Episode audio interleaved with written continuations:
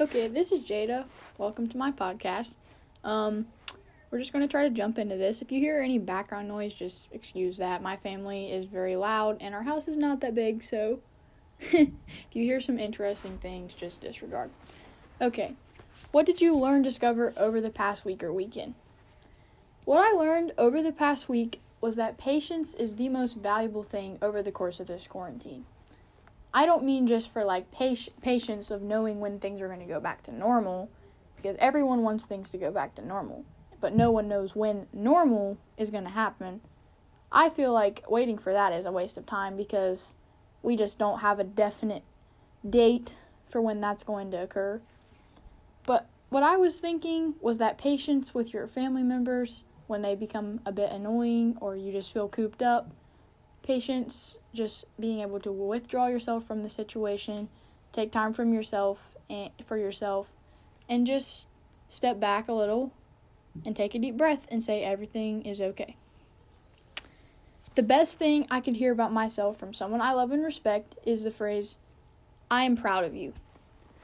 I truly believe that this isn't said enough in our culture. I mean, maybe you say it to your kids all the time, but my parents, they say it when you really did something good, like something completely life-changing, I guess is the way to put that.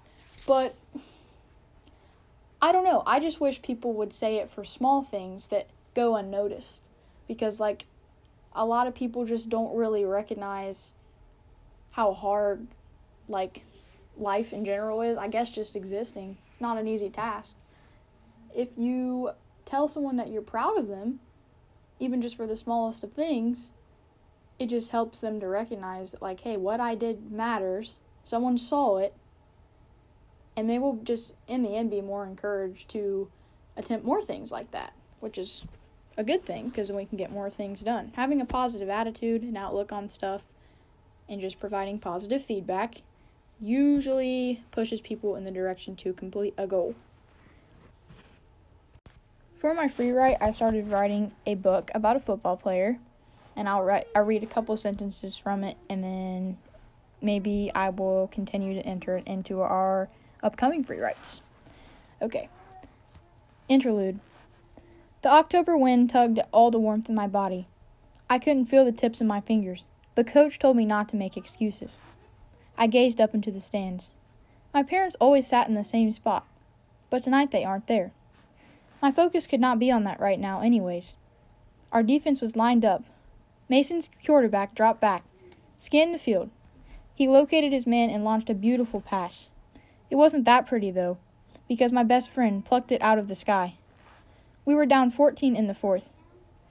Kai, my best friend, weaved through Mason's men and got dragged down at the thirty-seven-yard line. I put my helmet on, stuffed in my mouthpiece, and ran onto the turf.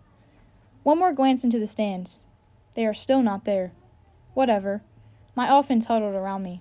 This team was my family, even when my real family wasn't there for me. They waited for the play call. Then, that mysterious thing happened again. The noise faded out. My focus was lost completely. I didn't want to be there. I wanted to be anywhere I was alone. It didn't quite feel like sadness. It felt as if all the life had been sucked out of me. Okay. I'll leave you on a cliffhanger there. For S S R, I read Lois Lowry's Number the Stars. It won the John Newbery Medal, and it's just a really action-packed book. I don't want to give too much away, because I honestly feel like more people should read it, but I just wanted to point out the importance of being able to describe a setting in a book, and I feel like he is just very adept at this. Here's a quote that I pulled out. "The little red roof farmhouse was very old, its chimney crooked, and even the small shuttered windows tilted at angles. A bird's nest, wispy with straw, was half hidden in the corner where the roof met the wall above a bedroom window. Nearby, a gnarled tree was still speckled with a few apples, now long past ripe." I just feel like the way he describes settings, just, it brings it to life. In my head, I can picture that so clearly and feel like I'm there, and it's, it was a nice escape from just always being in my house, like everyone's doing right now. But, yeah, I just wish I wish that I could write like that. I mean, I, I probably am unlocking part of that talent, It just takes a lot of practice to make people feel like they're actually there when describing a setting in a book.